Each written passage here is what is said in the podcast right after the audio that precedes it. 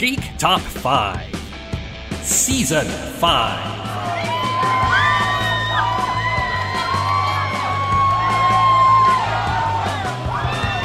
I'm so happy you're here. I'm happy to be here. this is so exciting. Geek Top 5. I'm Jesse, I'm Graham. And the Marvel Cinematic Everything continues to roll, and we're all here to talk about the fourth Marvel Disney Plus television show, Marvel's What If. And of course, that's way too much for Graham and I to handle on our own, so we have brought in our, I think at this point, who we're going to institute is our regular Marvel expert panel. Yes, we have uh, Nurse of the Century Sonali uh, on the, the panel with us. Hello, Sonali. Hi guys, good to be back. And Mr. Jonathan Cashmore, the man, the myth, the legend. What's up, guys? and nine episodes of What If, uh, the first uh, Marvel animated series that's part of the MCU. Uh, it was I was excited as soon as it was announced. Uh, I love the What If comics, so this seemed like a, a great fit for me, and uh, I was I was so curious to see how it would go. Animation seemed like a great way to do it, a sort of uh, no major budget required version of the MCU done in half hour chunks. And uh, I guess we'll see how they pulled it off. I, I just, before we get started on that, uh, what did you guys know about the what if concept going into it? I knew nothing. You knew nothing, Sonali? No, I, I- I just heard they were doing a what if series and that was it. Oh, fair. I had um, a little bit of background. Um, I like I knew the I knew the first episode, and I think two others, but um, I didn't realize there was like a full comic book series. I thought they were just like little fun things along the way of comics throughout the history of Marvel. Really, I didn't know there was like a a series of what if, but makes sense. And I could, I, my impression was like, these were some of the questions that may have popped up in my own head, like through my journey through the MCU in the last, what, 15 years now? you know, what, what if, you know, something had changed? Like, I, I would have thought of like the bigger implication questions as well. So it, it, I was intrigued anyway.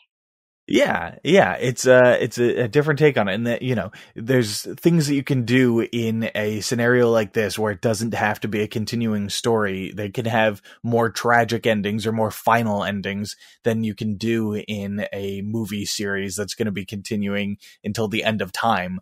So it's uh, it's a, a, a fun way to look at the world that we don't get a chance to in the the usual movies. I also like how they did the animation with it because, I mean, first off, this had to be animated. There's some things that just don't translate to live action, and they were really able to like just shoot, literally shoot for the stars. And uh, animation is just the best way to do that. Like you just have ridiculous scenes and be like, yeah, okay, I accept that. But you know, live action that would not necessarily. I mean, look at a few things that they tried to do Dragon Ball Z and a couple other movies, and they just were horrible because it doesn't translate. I, I feel like Marvel has proved that they can do it, but I bet they didn't want to do it nine times in close succession with different costumes and different sets and different characters every time, right? Like they want to save that money for their like their big team up movies. And nobody wants to spend a billion dollars an episode on what if. So Yeah, so yeah, I concur for sure. Animation was the way to get this done, and uh, and and uh, well, again, we're going to talk about episode by episode, but I think they succeeded more often than not. Yeah, and the the animation uh, style was beautiful, like you said, and it's uh, it, it had a rotoscoped feel, and, and rotoscope is a style of animation where where live actors are filmed, and then the art is drawn on top of their actions, and that's not what happened here. But the way they move and the the realism of the characters really comes through, and I I think that was a fun way to do it to sort of bridge the gap between a cartoon and the live action uh, movies. So, with that said, should we jump into episode one? Let's do it. Let's do it. Uh, August 11th, it's uh, what if Captain Carter were the first Avenger? And this is uh, uh, the the idea is that before the serum can go into uh, Steve Rogers, uh, they get attacked, and it ends up being uh, given to Agent Peggy Carter, and so she gets the bulky super soldier body and the shield, and goes to save the day. And uh, Howard Stark ends up building a sort of prototype Iron Man armor that uh, that Steve Rogers, scrawny old Steve Rogers, ends up wearing, and they go and and have uh, they they fight Hydra in in the forties. I thought this was a great one to start on. Um, both in first off because first because it's a really simple idea. It's like to it eases you into it. Like, what if one little thing was different? And you notice there's a lot of narration by the watcher as this one starts, where he's very carefully explaining what's going on and what's changing.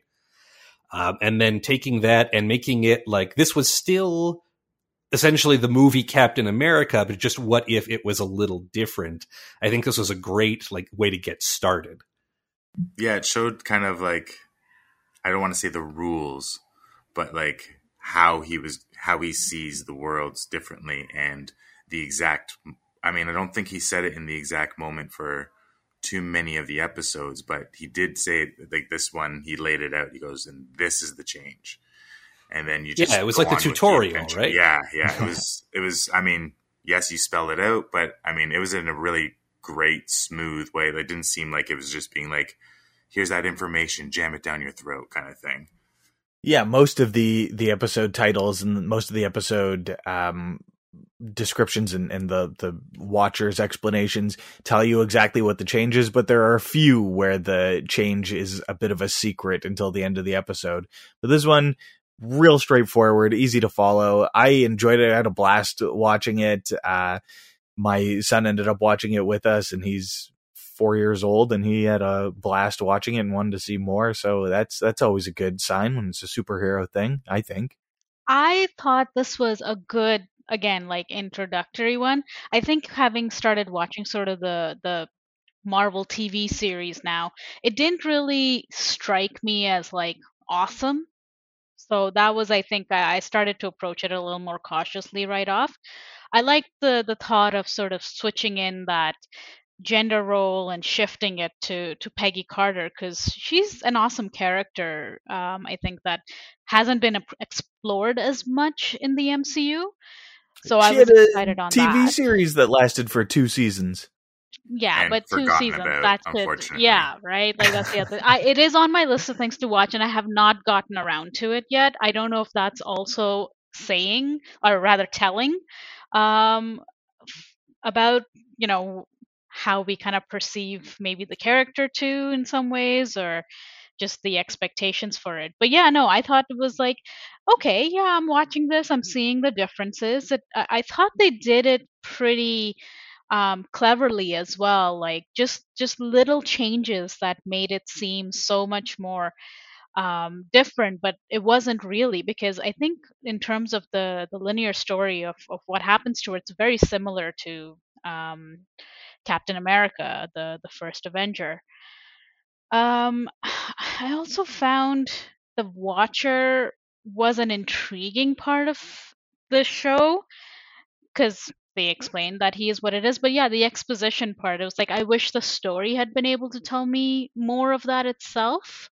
Um, but I guess again, first one, promising, hopeful, and uh, I was willing to forgive that. So Uatu the Watcher is the the original Watcher, and it eventually they had a whole species of them and and a whole history for them. But this character was in the first Galactus story, and it was a groundbreaking three issue thing. It was a, the first time it was like a serialized very tightly constructed three issue story and uh, Galactus is going to come eat the Earth, and the Watcher makes himself visible. He's like, "I'm just a Watcher, and I can't interfere, but big stuff's going down, so I'm going to like just stand here and watch what's happening, and and I won't, you know, I won't interfere." And of course, he ends up interfering a little bit, but it it's that introduced the character, and it's part of this great Stan Lee Jack Kirby run on that comic where they introduced so many concepts that became the building blocks of the Marvel universe. And, you know, even a character like that gets his own series in What If, where he's watching the multiverse and every issue is a different glimpse into a different world. yeah, he, he's just a neat character, and, and he's just stoic and and doesn't have much of a personality, at least at the that point. This version of the character, uh, by the end of the series, is a lot more expressive and animated than the one in the comics was, at least for the first few decades of his existence. I love his voice. Jeffrey Wright Yes. is the actor. His voice is perfect, I think, for a character that is sort of just taking in all the the stories, right? So Yeah, he does a good authority voice, but like a like the good guy authority. You know, like they could have just gone the route of making him like like old and English, like the like like like think of like the voice like the architect in the Matrix. Yeah, That's when you do that voice and you do it wrong. Um, although in the Matrix that might have been intentional because the architect was supposed. Anyway, don't have to talk about the Matrix, but yeah, I think they did a really good job with it. Um, and I, and honestly, I mean, like we talk about not knowing too much about him from the get go, but I think that was part of it.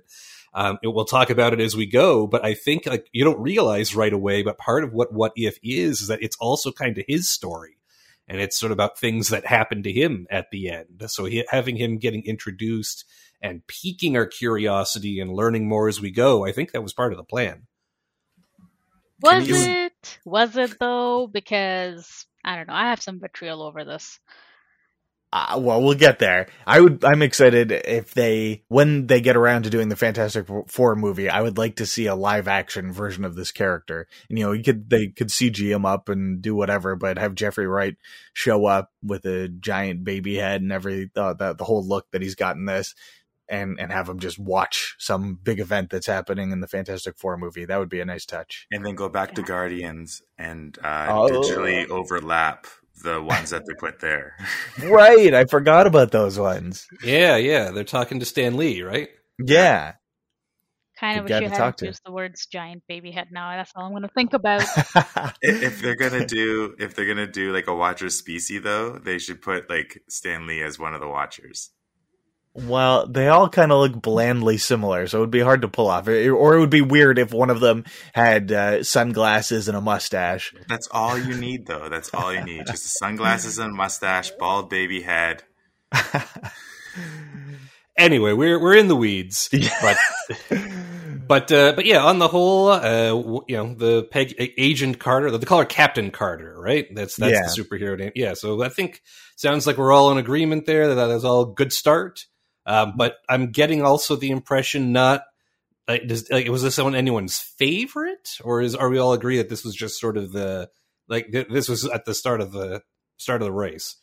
I think it was a, it was definitely good, but definitely not a favorite. Like they were like what if definitely um like stepped up their game once again in a totally different direction. I, it was kind of like Loki. Like Loki opened up the multiverse, and then they just went boom. Here's this omnipresent being, and we're gonna tell you his stories now.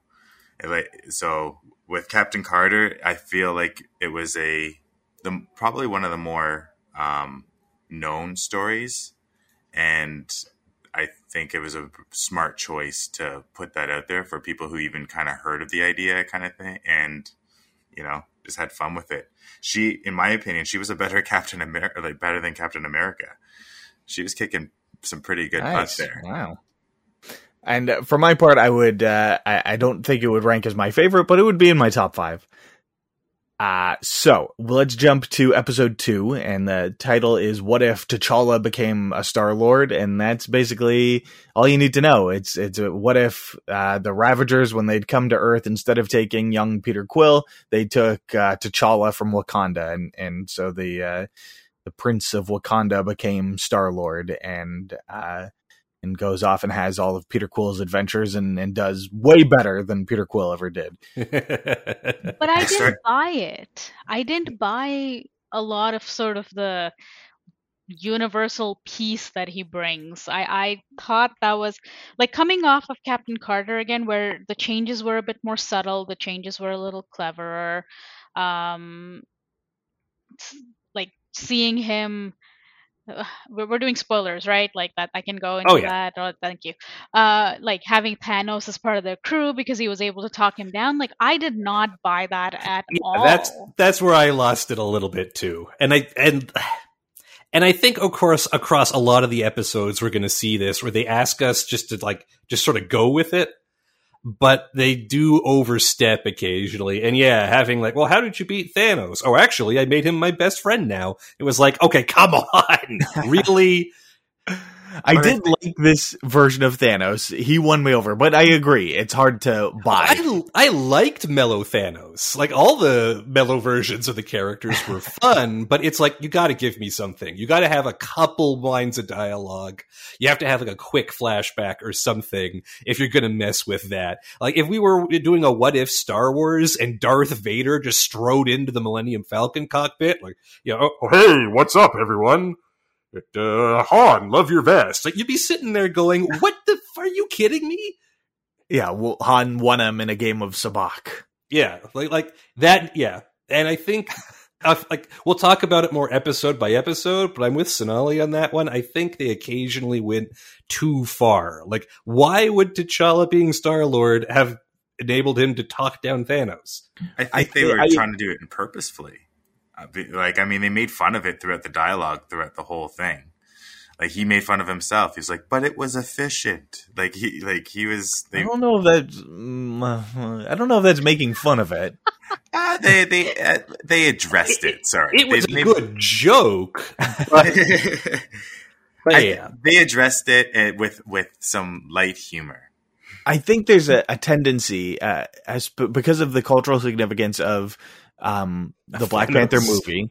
No, oh, okay. the Black Panther movie and the uh, especially this the added significance because of uh, Chadwick Boseman's tragic death, which obviously hadn't happened when this episode was written and conceived and animated and everything. But I think there's a tendency to elevate Black Panther to a place where he's never, you know, to a level he's never been. He's he's become this like perfect human in a way that that Batman sometimes is uh, in the the DC universe, and it's a little.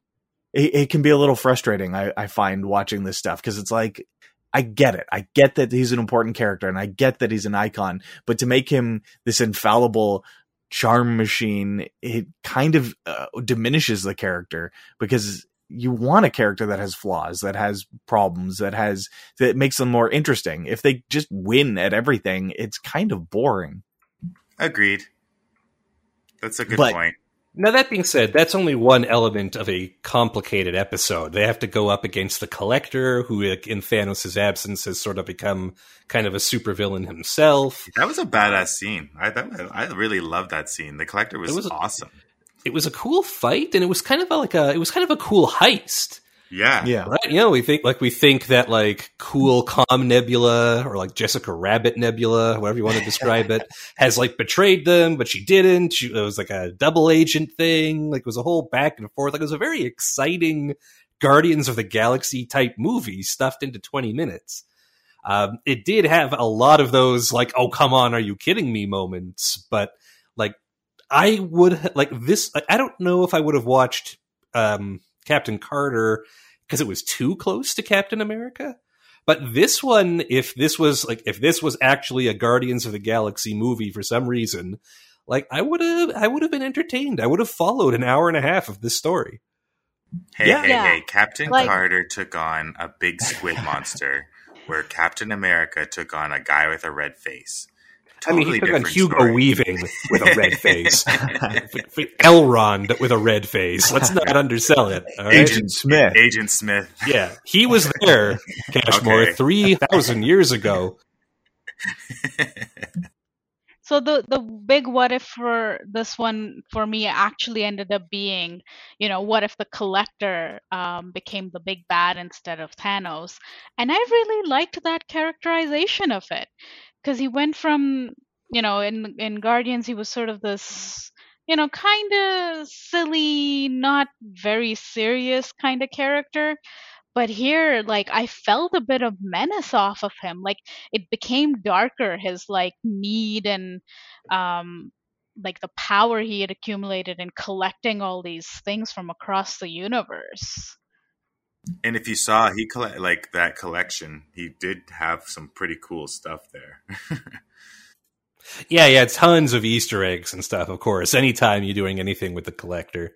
Uh, Bring bring back Howard the Duck, of course. Get Seth Green back in there. The the whole kit and caboodle. This, yeah, I liked this one, and it had a nice wrap up at the end. hmm Uh, like it, it felt like it was a complete story. I liked this one too. At this point, in my like watching the episodes, at this point, I was definitely on a high. Agreed. All right, well, let's go to episode three, which is somewhat misleadingly titled uh, "What If the World Lost Its Mightiest Heroes?" And the idea is that the Avengers are getting killed off one by one before they can become the Avengers. Um, Tony Stark gets uh, poisoned, and uh, Hulk explodes, and uh, Hawkeye uh, is just mysteriously killed in prison, and and uh, Black Widow is framed for uh, Iron Man's death and has to go try and hunt down what's really going on. And it turns out that the real what if is what if Hope Van Dyne, the Wasp, had been an agent of Shield and was killed in the line of duty, and Hank Pym went nuts and started killing all these people to get back at Fury. Yeah. So right off the bat, that did bug me that the what if title was inaccurate. I frankly would still like to see an episode of like what if Earth lost its mightiest heroes because like how would that have gone? But that wasn't the story I got. What I got was the story of them losing their mightiest heroes. So already Mm. eh, point against it. Um, I'll hijack it before handing it off to the the guest panel and say that I I didn't like this one. Um, I was waiting for it to get interesting, and then the reveal that it was Hank Pym that was just kind of a was like, oh, and I and honestly I don't think it adds up. Like I don't think it makes sense if you analyze it. Like how would he have known to kill Thor? Uh, he says in it, uh, It "Oh, was an I- I- accident. or No, not an he- accident. it was like a he sees the opportunity kind of. Yeah, he was like, "Oh, I knew you would recruit him," and you know, it's Why? They Yeah. don't know. Like th- at that point, Shield doesn't even know who he is. At that point, this is like the first time they've ever met him when Yeah, he breaks you- into the base. Did you see his hair? Beautiful Yeah. hair. I just that kind of like I don't buy that. I, I That's don't- fair. I don't buy that. I mean, is it on the same level as as a mellow Thanos? I don't know, but yeah, I watched this whole thing waiting for it to like get good, and it was all going to be based like they put all their eggs in the basket of that this about this incredible reveal, and it's oh Hank Pym is pissed off. Why would he be pissed off? Because his daughter died. Oh, I think one of the things that I didn't I like I, watching it a second time I enjoyed it more knowing what was actually happening and where it was going I was able to enjoy the build up a bit better uh, I think one area where it falls a bit is when uh Black Widow figures out what's going on and she says it's about hope it's all about hope and it's like so clear that she's talking about a person but you're supposed to be like oh what does she mean by hope like hope for what what are we hoping for why is that the problem yeah, boy, too bad she didn't just say it's all about Hank Pym. It's all Yeah. about Hank Pym. Like that would have wrapped it up in a hurry, and she clearly had the time. Yeah. Yeah, and I- there's no reason for her to be cryptic. Yeah, I think this was the first one that struck me as like the the thread doesn't really follow with the what if like you want to talk about establishing the characters, establishing the the world, even the universes that are different, like whatever has changed. I figured there would be a fundamental like solid character like to each person that that is um present. So just in terms of having the the mystery like they tried to do a thriller first of all like a um civil not civil war uh Winter Soldier? winter soldier yeah they, i think that they tried to kind of set that same tone and it failed miserably because like you're saying they they something that was uh, patently obvious to us was not to the characters that i think it, they would have figured out two steps before we did so the characters seemed to be off they weren't really themselves and it wasn't really a what if situation that explained that either i think for me the biggest what if in this episode was what if like loki won by default really Yeah, well, and at the end of the episode, this is one of a, a couple of episodes where I the ending is a little unsatisfying because it ends just as things get interesting, which I think Jesse was alluding to. But it's like all all of the original Avengers are dead, except Fury then finds the frozen Captain America and has just summoned Captain Marvel, and they're going to work together to defeat Loki, who is uh, just taken over Earth. And it's like this, like seeing what that first Avengers fight against the Loki would look like with this team versus what we got in the movie is a really interesting what if. Yeah, that would have been the cool part. right? Watching Yeah, them yeah, all fair enough. die, all like drawn out, wasn't interesting. That wasn't like like that wasn't what I was here to see. I was here to see what happens after that. I, I have to say, I did of all the deaths, I I thought uh, the Hulk's death was the coolest. I thought that was a unique way to kill the Hulk, and as a comic book reader, I know it's like impossible to kill the Hulk. They've made it so ridiculous that he can. There's no way to even hurt him. But this was a neat way to thread that needle and kill him in a way that was satisfying, where you weren't like, well, that doesn't make sense. The Hulk could survive that. I, I don't know that he could survive having his like blood cells i- in large from within his body. But again, it wasn't the death so much. It was like how, would how would you subvert sort of the natural progress of the timeline where you end up having the Avengers, right? Like uh, they could have just been redirected by a single choice or a single um, event that came up instead of one thing that led them to the initiative itself. Like that would have been much more interesting to me than like it's like okay, yeah, they're all getting killed, so it's not really the mystery of them being lost so much as what's going on with around them rather than to them. Um, I kind of agree with Jess. It was a pretty slow thing. I did like some things about it, like um, just the callback of the Incredible Hulk, the setting that they decided to do there. Yeah, Um, and swapping in Mark Ruffalo for Ed Norton. Yeah, Uh, yeah. neat. I I also like the you know the smackdown at the end with uh, Nick Fury, like he was and and Loki. Um, that was pretty cool because you don't really get to see him. I mean, because Samuel's so old and he's not going to be doing that kind of stunt work anytime soon. Um, so it was just cool to see an animated version of himself, like actually like have no problem taking out somebody. And uh, but other than that, yeah, it was kind of bland. I'll do like the callback in a few, the future what if episodes with this episode, so it shows like a little more connectivity. But other than that, it was kind of more of a filler episode for me. Okay, let's jump ahead to episode four. Uh, again, slightly misleadingly titled, What If Doctor Strange Lost His Heart Instead of His Hands? And really, what it's about is what if uh, Dr. Palmer, Rachel McAdams' character, had been in the car with him when he had the accident, and instead of his hands getting all messed up, she had died. And so his entire goal, instead of getting the use of his hands again, was about resurrecting her. And he ends up splitting himself, or the ancient one ends up splitting him in two because it's the only way to stop him. And one of his, the, the, the more evil half of him, the uh, enemy within version of him, is uh, becomes this master sorcerer and destroys the earth in his attempts to revive Christine. Yeah, I mean, you missed the the key point there. That like in they the the key to this episode is that she has to die and he has to be heartbroken, or like time will end. Apparently, um, which is confusing because in the actual Doctor Strange movie, she lives just fine.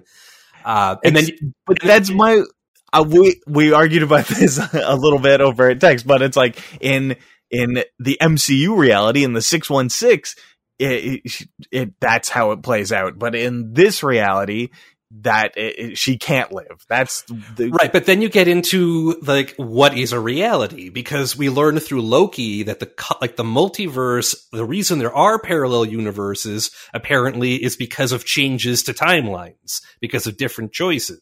Those, So- th- those would be Nexus events, but she they were talking about absolute points in time, which can't be changed. oh, he's got you there. But it- but That what? makes it worse, though. yeah, No, but, but that means that in this universe, that's an absolute point. No, Whereas in our universe, it might not be. But an absolute point Our indicates universe. that it should be the point in everything, then, right? Like, if Not necessarily. how is that different from a Nexus event then? Different he who remains in that point of time or reality. that's my guess. It, uh, ultimately, it's all made up nonsense and doesn't matter. yeah. No, what, But- what what we're getting at is that again. Like they're like these are things where you just sort of have to roll with it but it did stick out to me. And i don't want to focus too much on it because otherwise phenomenal episode. Not just of marvel's what if but of television. Benedict cumberbatch in this was amazing especially like this was the first one where i really bought the like the actual actor doing the animated character's voice. Like i was 100% on board. And frankly like i was emotional at the end of this one when he was like, no. like he just like that soft no Like, at the like, end he- was Yeah, like he got everything Ah. he wanted and destroyed everything and lost it all again and it was always in vain and like the the build up to it and you don't know who to root for exactly because you want him to get her back like and you f- can he find a way out of it and i don't i was super invested in this one this one like this one i walked away with feels whereas pretty much every other one i walked away going yeah yeah it was fun Yeah, this one was one of my favorites for sure. Um, I also loved the um, part like when he decided, okay, I'm going to get that power to do this. Um, he made himself virtually immortal. Finds out the most powerful sorcerer that manipulates time, and then just learns. Like that's just crazy. And then he starts absorbing monsters. One which is that squid monster thing again.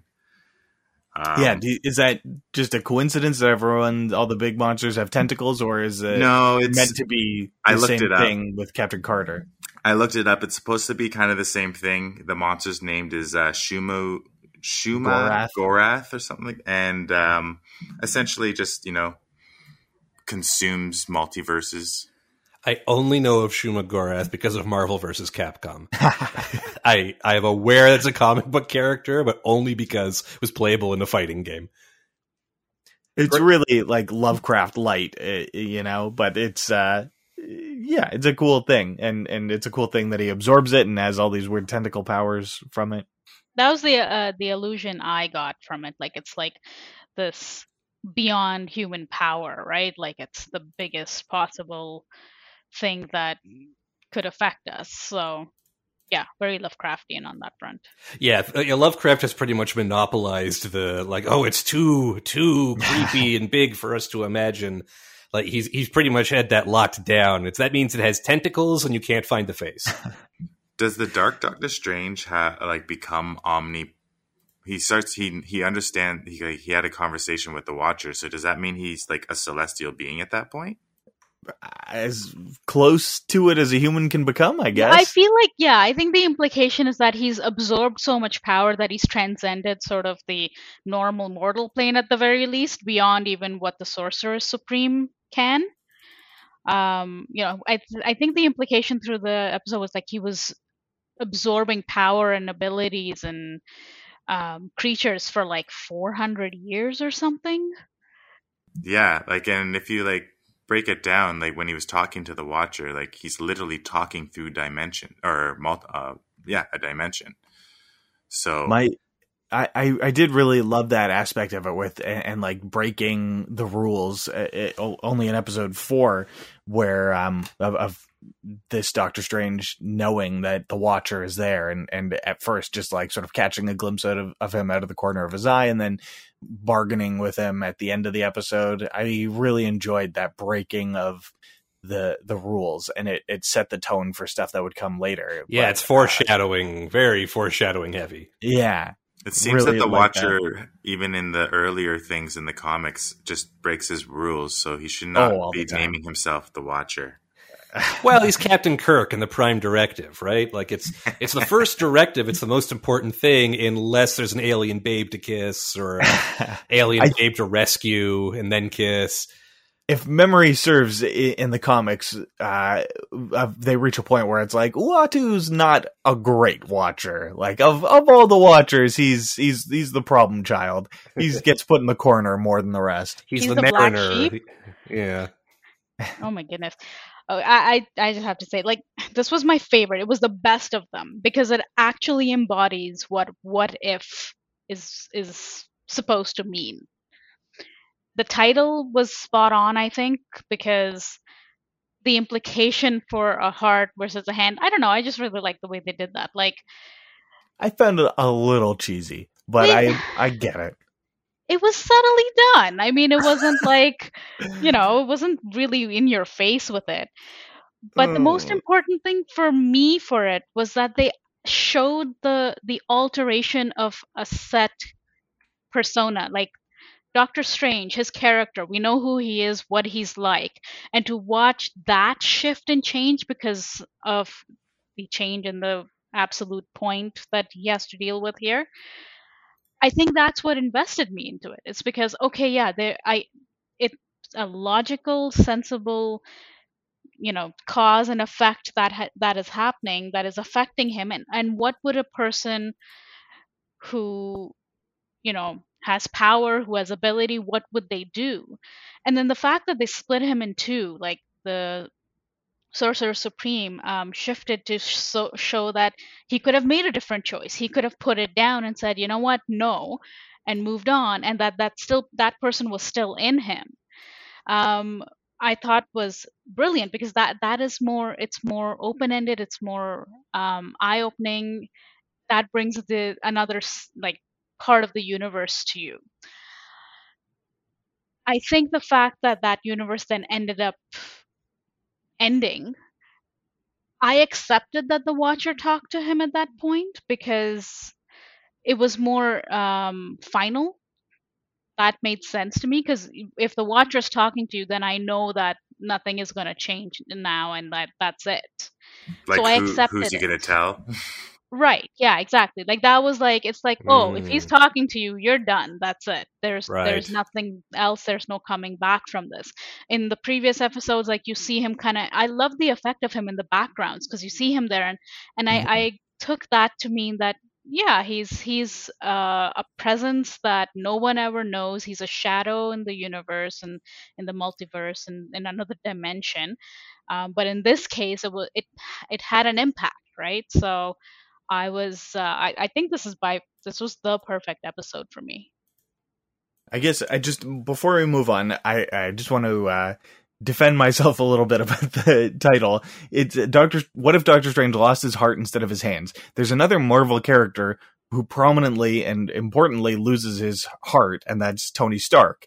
So to have that in the title, it makes me think like there's going to be some sort of connection between Doctor Strange and Tony Stark, and then you watch it, and it's about his girlfriend dying, and it f- felt a little cheesy to me. I I gotta ah. tell you, I think that's pretty niche to you, man. I think most people losing your heart would would make the connection to a loved one pr- pretty easily. except there's already well yeah yes for sure except that the the mcu character is iron man and he loses his heart so it's it literally so it uh you know i it felt like to me anyway a bit of a, a bait and switch You wanted a bromance, not a romance. look uh, mustache bros that's our facial hair bros there's a whole uh thing in the Yeah, comics about We'll that just go with that. Uh, the next one is simply titled "What If Zombies." Uh, the idea is that Janet Van Dyne went to the quantum realm and somehow became a zombie, and she came back and zombified everyone. And uh, it's a last ditch attempt from a ragtag Walking Dead esque group of superheroes to try and uh, save the world from the zombie uh, apocalypse. I hated this one. I I've actively worked to forget it. All right, I'm always I'm always down for zombies. Even I mean, it was a little campy, but whatever. It was fun. It was a good time. Um, I liked Zombie Scarlet Witch. So I mean, and and the fact that Vision was feeding people to her is kind of awesome. Pretty But dark. that's unbelievable. Vision would not do that. It's that that's solid characterization, the persona. That's not how that works. And it Hey. was unbelievable and it was like I couldn't accept it because he went from being like, "Oh, yeah, I probably shouldn't do that." Okay, let's let's do the complete opposite thing that I should have been turn doing all this really time. fast. That's fair. But he And is an like- android, so if like nobody was in his way to tell him he was wrong at the beginning, and he's very new to being alive at that point, I mean, realistically, he would just continue doing it until he realized he was wrong. Which, when they told him, he was like, "Oh yeah, that is not right." Hmm. But he's got the Mind Stone. He's still got the ability to. He's got the Mind Stone, not the Ethics Stone. Yeah. and so also, he- I think I mean I'm not sure. Like it seems like this takes place right before Infinity War, right? So I think he's had enough time to like figure out you know, basic human morality. maybe. Uh, I've been kind of quiet on this one because I wanted to hear you guys too. I, I mean, I also hated this one um, for different reasons, though. I just found like, again, it was something where I'm not. It's too much for me just to let go. I need to have explained to me exactly what's happening here with the zombies. Like, they're clearly not just standard lurching zombies because they still have superpowers, and it's like, okay, I can I can sort of get behind that. Not really, but I'll, I'll. But then, like with Zombie Hawkeye, like he's a zombie, but he's still an expert archer. Like he can still calculate wind resistance. Like I like that. I that was one of my favorite parts of the episode is that they still had their abilities even though they were zombies. That was a zombie twist I haven't seen before. I just well, I couldn't. we've never. Sorry, we've never done the quantum virus zombies yet. That's true. Is, no, this I needed no. I needed more than quantum virus. I need to know what. So what is happening to Hawkeye right now? He still has a brain. Obviously, he still knows who he is. He still remembers his training. He still has his skill set. But he has a skull for a face, and does he want to eat them? Like we do see zombies that we're pretty sure they're eating people, but then why is he with with doing with the bow and arrow? Like I just I needed I needed more to get past it, and I could never get past it. Like Captain America is still a zombie super soldier. Like he still punches really hard, but they're still able to tear him in half. Like he's a weak z- zombie made of rotting flesh. So is he super strong or isn't he? super strong, not durable. That's my that's my final go. answer. I don't think that's how that works. Okay, well, I think we can all agree that uh, Head in the Jar uh, Scott Lang was was fun. Was a delight. Yeah. Was it? I I a- mean, and zombie like zombie hunter Peter Parker, like with his like zombie training video and stuff, like that was all Yeah. hilarious. very charming. Uh, but just the whole premise of this episode to be wrapped around this, I needed more, and I didn't have it. I like how genuinely upset Peter Parker was when he's trying to give everybody advice, and he's like, "Have you guys never seen a horror movie?" And then, um, the I've, who was it from Wakanda says we watch American television or something or reality? Oh, it's Oh, yeah. That's our Okoye, horror, right? Yeah, Okoye. Yeah, yeah, yeah. That was. I just. I don't know. I enjoyed that. That was. Yeah, it, it was very like Sam Rockwell in Galaxy Quest. Yeah. Did you guys ever watch the show? Uh, but yeah, Yeah. this one just I was I I mean Sanel and I watched it together, but I, so for, uh, for different reasons. But yeah, like we were yelling at the TV. This one just bugged us so much. I definitely didn't hate it. It's a middling episode. I don't remember it very well. I don't. I didn't have much desire to to rewatch it. Um, but uh, you know, it was fine. I I I, I definitely don't understand the hate for it. But we will move on and maybe find uh, uh, more common ground with the next episode, which is what if Killmonger rescued Tony Stark? And uh, so Killmonger, Eric Killmonger, is the villain from the Black Panther movie, and he's this guy who's got plans within plans. And in this universe, his plans don't involve the Black Panther quite as much. They involve saving Tony Stark and being his right hand man. So Tony never becomes Iron Man, and uh, Killmonger ends up becoming in charge of uh, the Stark Industries, and they build a bunch of robots, and then he goes and takes over Wakanda, and uh, it's it's a neat. A neat premise, a neat sort of melding of the things. There's a uh, Marvel crossover event called uh fatal attractions i think or something like that. And the idea of it was uh superhero superheroes being pitted against other superheroes villains like villains they wouldn't normally fight. And that's kind of what this felt like a what if version of that where uh it's black panther's villain fighting iron man and the different challenges that that uh entails They went with Fatal Attractions for I- that. oh you're making me look it up i don't remember exactly what it was called I just it, it sounds like a dating show. Like Well, Oh, it's a you know a great movie with uh, Michael Douglas and uh, uh, Glenn Close. It's a good movie with Michael Douglas. Have to- but that's a different podcast. Uh, sorry, Acts of Vengeance. That's much different. Much different. I guess. I'm sorry. Okay. they first of all, I think they um in introduced this as a Tony Stark episode, and it wasn't. I kind of wish they had started with Killmonger. How did he get there? I think it would have been much more sort of impactful if we'd seen Killmonger and then realized what he was doing was saving Tony Stark.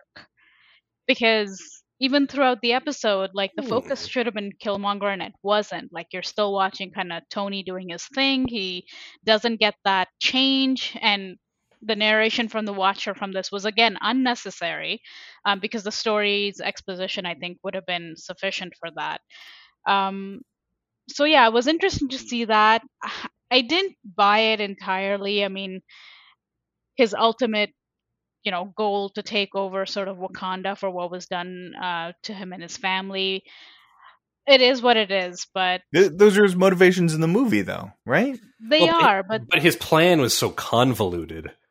Yeah.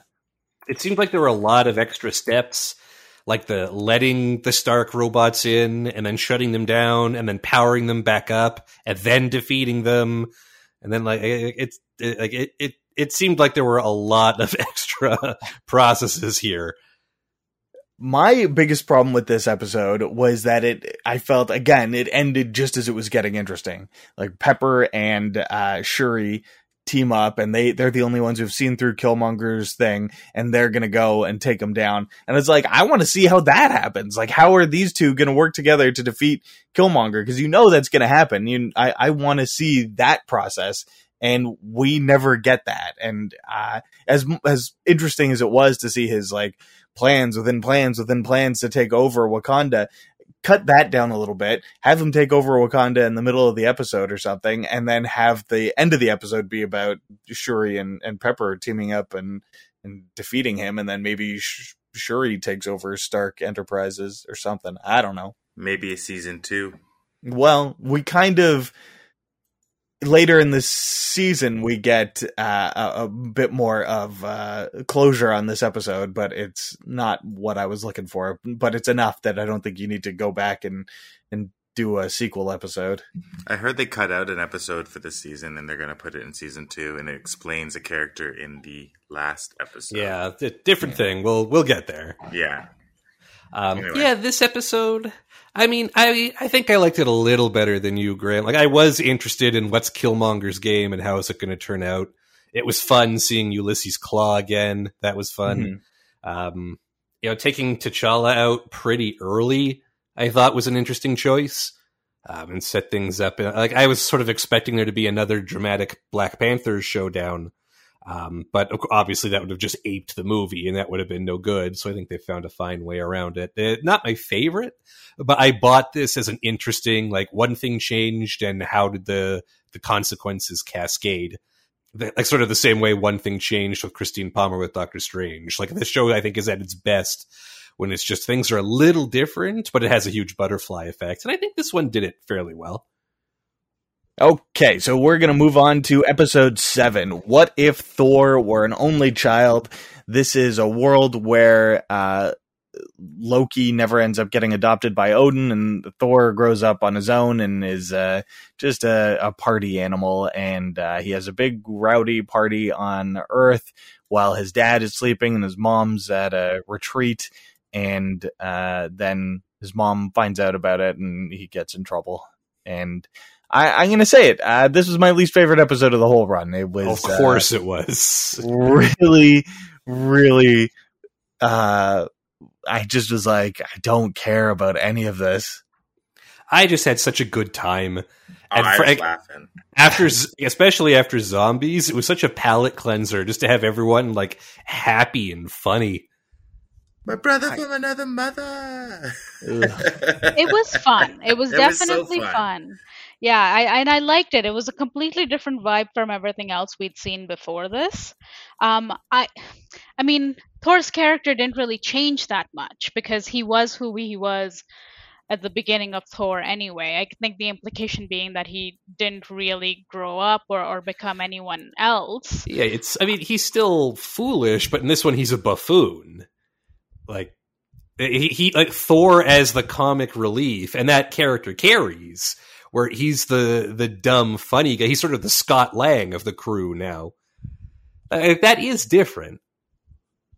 I mean, Not by much. I mean, even on like Asgard during uh Thor, he's just sort of this merry fighting dude. Like, yeah, he he wanted to have a party, so he went to like Vegas to do it. Like, fine. I I, I it was it was you know just stupid fun, but there wasn't really anything different about it. Like looking to it, like what if he wasn't sort of the warrior he ended up becoming, and a threat came that he couldn't really manage or deal with? Like that's the implication. Again, one of those things where it was like, okay, like I would have liked to see what happens at the end, beyond the end. I, that to me, the end was the most interesting part, where the the Ultron from the next episode breaks through the the barriers and and uh, uh, starts attacking that world. That was the only part where I was like, ah, now we're we're getting to serialized storytelling here. There's a bigger story happening, and I got intrigued. But up until that point, I was like, uh, okay, let's wrap it up. Even the we- I Captain get Marvel it. I get it.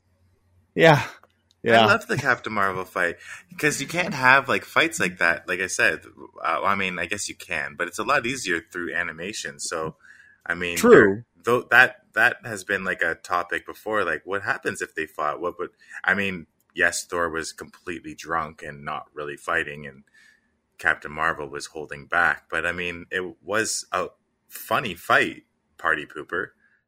For for uh, for stuff like that, I always go back to to like this thing that Stan Lee said whenever he was asked who would win in a fight. His answer was whoever the writer wants to win, and that so so the those ideas of like who would win in a fight between Captain Marvel and Thor. It's like I don't I don't know I don't doesn't matter if just tell me a good story. And so the idea of them just punching each other over a misunderstanding doesn't especially a silly misunderstanding about having a party on Earth, didn't didn't do much for me.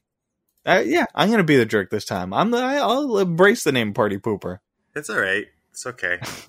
I'm, I might be with you there, to be honest. Like again, it didn't really add anything. I, I, it was a, it was forgettable, and it it didn't uh, have any gravitas to it at all. Yeah, like it's I I get the joke. It's like mom and dad are away for the weekend, so we have a big party, and oh no, mom and dad are back early, so we got to clean up. Eh, But I don't know. It just it, to me, it was just the opportunity to see those characters doing that. Like, it wasn't so much about like, oh, what a clever twist, but like, you know, what is it like if Drax and Jeff Goldblum show up at this party? Like, it, it just like seeing every like, it- what is it? It's Nebula, right? Where he asks her to help, and it's oh, I think I hear my dad calling. right. Like, it, it was like, let's take all these characters on this complicated world, and like, what if they were just entirely carefree? Uh, and I really enjoyed that. I think I'm- maybe if I'm it had been the seconding that. first, I think maybe if it had been the first episode or something like that, I might have been more into it. But at this point, there'd been so many dark ones, then they that felt like there was more gravitas to them and more of uh, more of a feeling of import behind them. This felt too much of a throwaway to me, and, just felt like a time killer. Should we move on to episode eight? Yeah, yeah. It sounds like we're uh, we're you know we're both on hills we're not going to budge from on this one.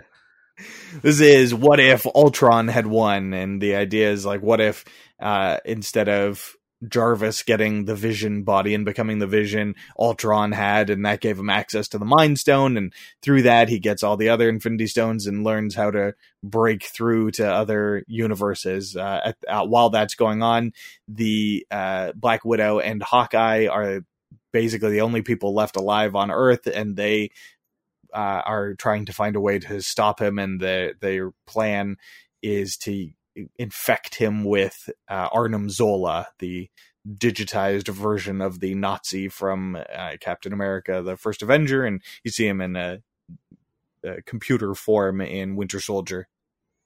I mean, this one was Like, like th- th- this was the Avengers of the well, no, this was a lead into that, I guess. I'm trying to say like this is where they were going to bring all the threads together, and it was fine. I think it was mostly set up for the next episode. Is that fair? Is that It's totally Um, fair, but yeah. you got to see like Ultron in action with the Watcher, and actually see the a- the Watcher get it come in action too, which was pretty cool. I liked that fight scene. yeah, I, I, there was neat stuff. I like the the panicked version of of uh, the Watcher as he realizes that uh, what Ultron is doing, and and when uh, he's trying desperately to just remain as a Watcher, and while Clint, uh, the Hawkeye, is going through the files to find the the virus, and he's like, "It's right there. Just just look to your left. It's right there." Sort of like I feel like we've all had a feeling like that at some point or other, where we're watching someone do something in a movie or or, or anything, you're just like, "Just look to your left," and but his stakes are a little higher. Um, it was a nice uh, bit of performance and and a nice uh, added layer to the character. Uh, I just want to talk a bit about the the voice acting because a lot of the time they got the original voice or the original actors to play the cartoon version of the characters, and there are a few exceptions, like uh, guy named Josh Keaton did the voice of Steve Rogers instead of uh, Chris Evans. I thought he did a great job. Um, there was a different, I think Lake Bell did the voice of Black Widow through it all, but the one uh, swap that they did that I really don't think worked, at least for me, was the the replacement for uh, James Spader that they got in this. I, I don't know who did the voice of Ultron. It wasn't James Spader, and it was not even a very good James Spader impression, and it was uh, a little distracting. But I mean, It was uh, Ross was- Marquand. Oh, okay. He he's the voice of the Red Red, Skull in Skull, the exactly. Infinity War stuff, and he did a fantastic Hugo Weaving. But his uh, James Spader could use some work. I mean, Ultron. I loved Ultron's voice in uh, Age of Ultron. I mean, it was it was a little bit of a weak movie, but he was sinister in that movie, and his voice carried through as memorable. I feel so. We're we have like that's a big shoe to fill for this one, but I mean, I think he did all right. Like it was, it was still decent. It seemed he seemed a little dry though. I also, at the end of the day, just I don't care that much about Ultron. Like, I think I'm more forgiving to Age of Ultron than a lot of people, but like, he was definitely a filler villain. He was a good one, but I don't mind if they change that actor out. It's like, remember when we were talking about Visions when we said this role doesn't require an A-list actor? I don't think that Ultron, I don't think they needed to get James Spader back for this. I mean, maybe they could have found someone to do the voice better. To But- me, it's just that Spader has such a distinctive voice that it was noticeable, more noticeable when it wasn't him. For me, What did you think find- of Ultron, Jesse and Sonali? Like this version So- of him. Th- this was my what if. Like this was one of the actual what ifs I thought while watching like uh, uh, Age of Ultron because it was like, yeah, what if he had? What if he had managed to get into uh, the body that ended up becoming Vision? Like, what would that have changed? So I thought it was interesting to actually see that happen. I also feel that this one did what uh, the zombie episode was trying to do. And sorry, not the zombie episode. The um, uh, Hank Pym episode was trying to do was create sort of a mystery and um, you know have sort of a frenetic thriller where where you're you have a goal you need to reach and having Clint and Natasha Romanoff kind of be the last survivors to in this decimated world to try and like fix things. Um, I didn't think that they did justice to Ultron, but it, it wasn't so much the voice. Um, I feel like again, like they when they could have explored the character of Ultron, you know, once he had conquered the the, the universe, then having to bring the Watcher into it, like having him expand that, I was like, that's you know, like I, I'm looking at the Watcher as a character that is beyond everything, who, who is uh, again only kind of apparent or, or obvious or known when everything has gone to hell and that there's no turning back. So having them do that in this episode really turned me off. uh, to the point where I was like, what is the, the last episode really going to do with this? So um, it was it was pretty up and down for me overall. Uh, I I respect that. I, I, I did think you know it's a cool uh for for such a huge level threat that Ultron becomes in this. I thought it was neat having it just be Hawkeye and and Black Widow, and that made it even that much more daunting a challenge. Uh, so I enjoyed watching it from that perspective. But yeah, the fact that it doesn't really resolve in any way is a little disappointing, and uh, I guess we'll have to wait for the next episode for that. I like how dark Doctor Strange at the very end of that episode smugly like, "Are you gonna break your oath yet?" He's just like, "Yes." I don't know if I like that. Like, I didn't know if you know it was you you've done something that has destroyed a universe like your part in this is done i'm not complaining because they brought benedict cumberbatch batch uh cumberbatch oh my god back Ugh, that was a tongue twister. Benedict Bitterbun. no, you've ruined it. Benedict Cumberbatch bash back. It's done. but you know, I it was I was ready for that story to be where it was left off. Like that was it. That was the end of that story. So, any thoughts, Jess? I just yeah, I it this like it was neat. I guess Ultron is very strong, but what this was, I think, was all set up. You're right, Cash. That like it was cool. The transformation to when he recognizes the Watcher, and then when the Watcher is narrating that while it's happening, that was yeah. fun. But like this, this holds no space in my memory because it makes room for the next one it, it's like we were talking about with the Hank Pym one. I wanted to see the good part. Well, this episode ended, and then the next episode was the good part. Yes, this one might as well have been called um, the Guardians of the Multiverse. Uh, the, this is an episode nine is called "What If the Watcher Broke His Oath." Uh, the Watcher assembles a team of superheroes pulled from the various episodes we've seen so far, and one episode that we've yet to see and uh, uses them to to defeat this Ultron. And that's the the short version. That's that's everything that happens. But man, I had a blast with this episode. This was this is my jam. Like the the next step from the What If comics was a series called Exiles that lasted for uh, for for like almost 100 issues over 100 issues and the idea is kind of like a, a, what if except with continuing characters and it's it's like these there's something wrong in these universes and a team of heroes plucked from other different timelines and universes have to go in and, and fix the problem there before they go to another universe and fix the problem there. And i would i would watch a show that was just that like the, these characters moving episode to episode solving the the problem that's broken that universe uh, and I was a little disappointed that at the end of the episode, they all get returned to their regular places and we're not going to get a Guardians of the Multiverse. There's going to be a season two of What If, but I guess it's going to start from scratch. But, uh, yeah, I, I, I love stuff like this. Not everybody went back to their home. Sorry, fair enough. Not everyone went back to their home, but everyone the, the team was disbanded. Let's put it that way. Yeah, yeah I did the, like the, the, their stories wrap. Yeah, it, yeah.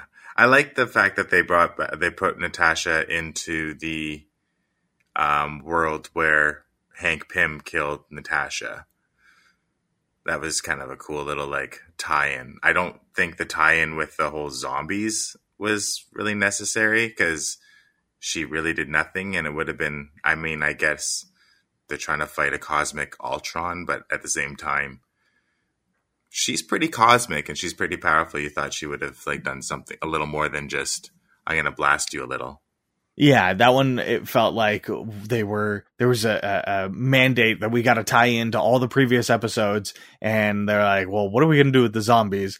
Let's just throw a bunch of zombies at them, and and he's gonna defeat them easily, and we'll move." I mean, in their defense, what the hell else would they have done? Like, yeah. zombies don't allow for a lot of you know, narrative structure. Pull Hank Pym's head out and have that him be part of the team. So does that mean Doctor Strange? It was actually Ultron who killed your daughter. Sorry, Scott Lang. I meant the, the Scott Lang had uh, have that be part of the Guardians of the Multiverse. Yeah, he had a cape. That would have been great. There you go. I was Anyway. so mad. I was so mad at this episode because you know what? It was it was decent. It was good. It was good. It wasn't even decent. It was good. I wish they had done a thread throughout the episodes. Then, if the if they were really building up to this, it felt like it came out of nowhere to me. Like they kind of realized, oh yeah, we have to end this. Let's just tie it in with like the last one and go from there. Like I feel like the tacked on ending for um the Ultron episode then made more sense in this case. I didn't like that they made the Watcher an active character because I think again it would have been it's it's it goes against his nature, um, and because of that, I think if they had maybe shown a more of a progression of him changing and becoming more involved when he shouldn't have, I would have accepted it more Hmm. um because it's like oh yeah he's supposed to protect them now all the multi multiverses all of a sudden because there's a bigger threat uh, abound with the ultimate ultron going around so I, the zombies thing was i think the funniest moment to to be honest because it was the only time they actually managed to use the zombies for something appropriate and interesting so i'll leave it at that. Um and yeah no i kind of like the head game the watcher played right? Like it was it was nice to see his resolution and he ended up giving um, dr strange sort of a purpose which defeated sort of the purpose of him learning a lesson but i guess that i can forgive because again benedict cumberbatch so um Well, the thing is, he had learned his lesson. Like there was nothing left for him to learn. Uh, he's just going to sit at the end of time in his little cage. This this gives him a chance to redeem himself. Yeah, and it was a nice thing to do, but it seems like a lot of the the what if is like going against one's nature and and doing things that we don't think the characters would do. I I I will say I don't think the characters would do. Um and then of course kind of flip-flopping back and forth.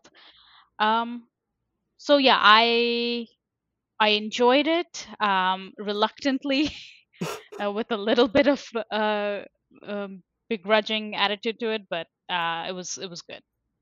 Can't have the Watcher break his oath like that. Anyway, anyway, I'm He's gonna been stop breaking now. his oath since his first appearance. in I the mean, he was he is the black sheep of the Watcher. He's like he's the. I mean, and Ultra called him creepy. Maybe he took it to heart, and he's like, okay, I I'm, I'm gonna have to do something. Yeah, call me like I'm a lot of things, but creepy. Excuse me. He was the narrator. He fit as the narrator. His entire gravitas came from the fact that he was He's somebody unre- who's he's an unreliable narrator. No. We find out. fine. I don't know. I I mean, I liked this one. I um I like the spectacle of it. I don't think it's a, like a narrative work of art or anything. In fact, now that we're at the other end, I'll say on the whole, I think the writing in this series kind of let me down a little. Um, maybe it's just because they were cramming so much into so little time.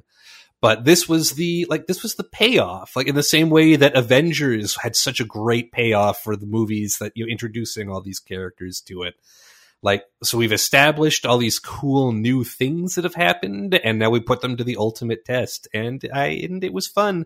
If I break it down, there are a lot of parts that I think don't make sense. There are a lot of parts that like like I don't buy that their like Infinity Stone killing machine don't won't work on these Infinity Stones. Like it was like little things like that, but on the whole, it was a like it was a Marvel action cartoon extravaganza, and I had a and I had a good time, and I thought there was even like it was fun payoff seeing how all the episodes uh like, contributed a little. And again, this is what you were talking about earlier, Cash. This is where we get that Gamora in Thanos gear, who's from an episode we haven't seen yet because it got canceled.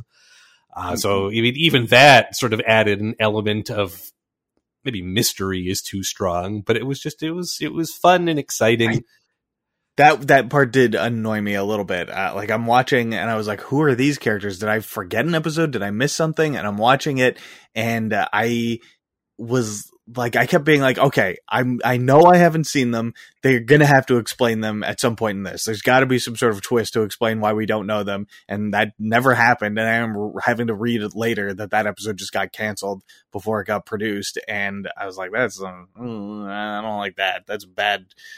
you, you got to adjust. You know, put a character, a different character in there instead of that Gamora. But whatever, it's, it's I accept it.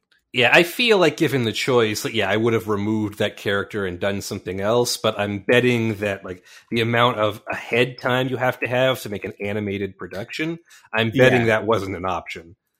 But the, it, now they're saying that it's going to be uh, that episode is going to be in season two, and I'm kind of like, well, what's the point? Isn't gonna, there going to be a completely different overarching plot in season two? Why why cram this in there if it's not going to fit anymore?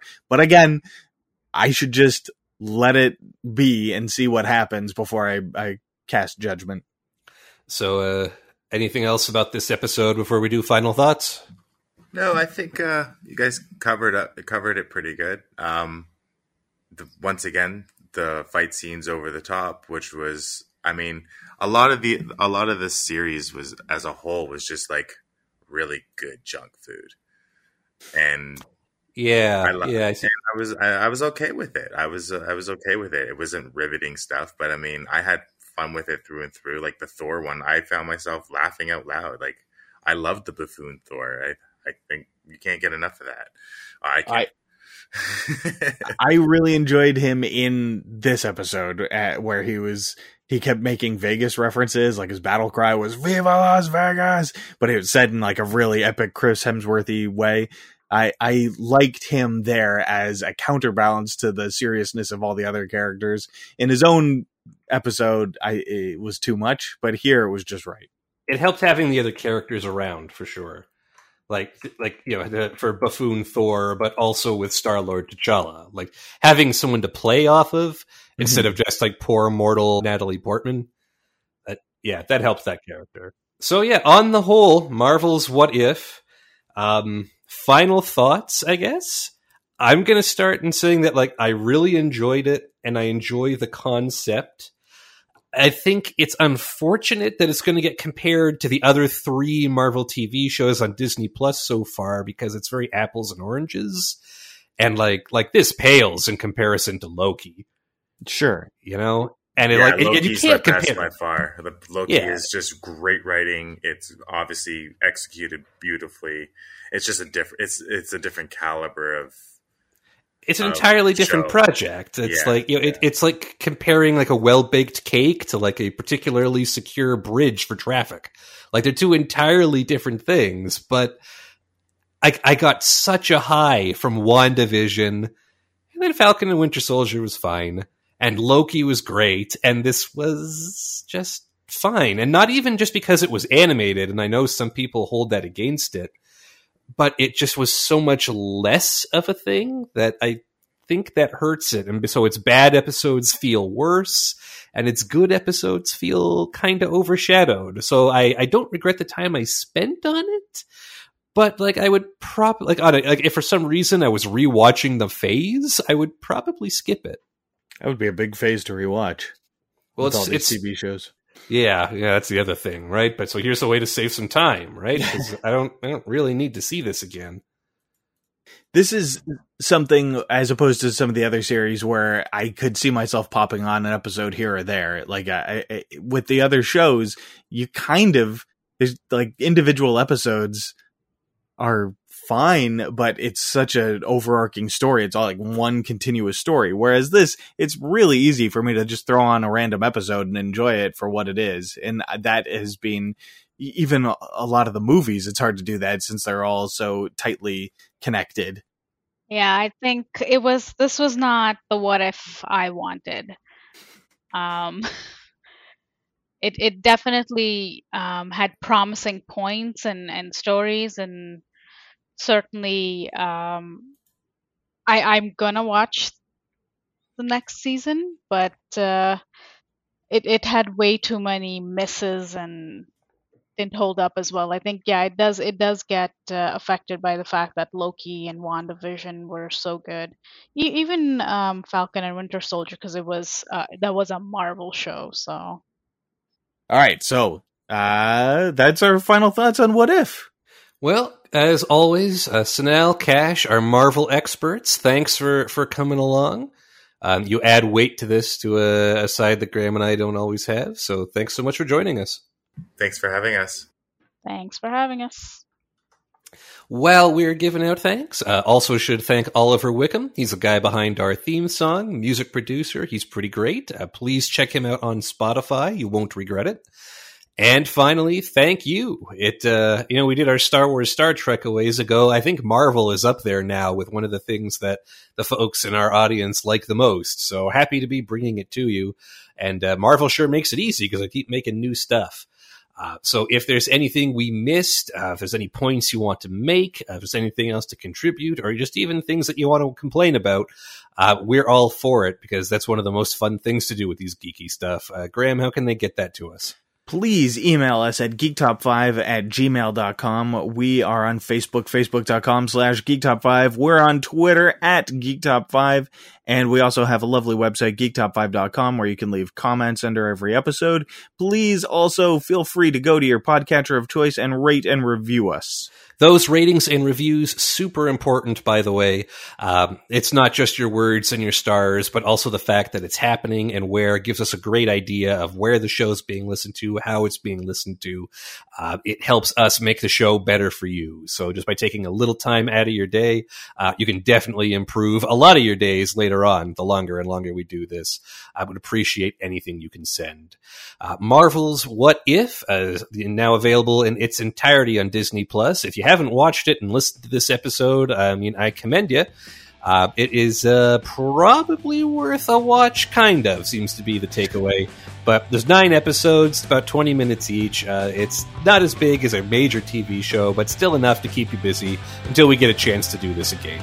Until then, I'm Jesse. I'm Graham. And this has been Geek Top 5. We'll talk to you again next week.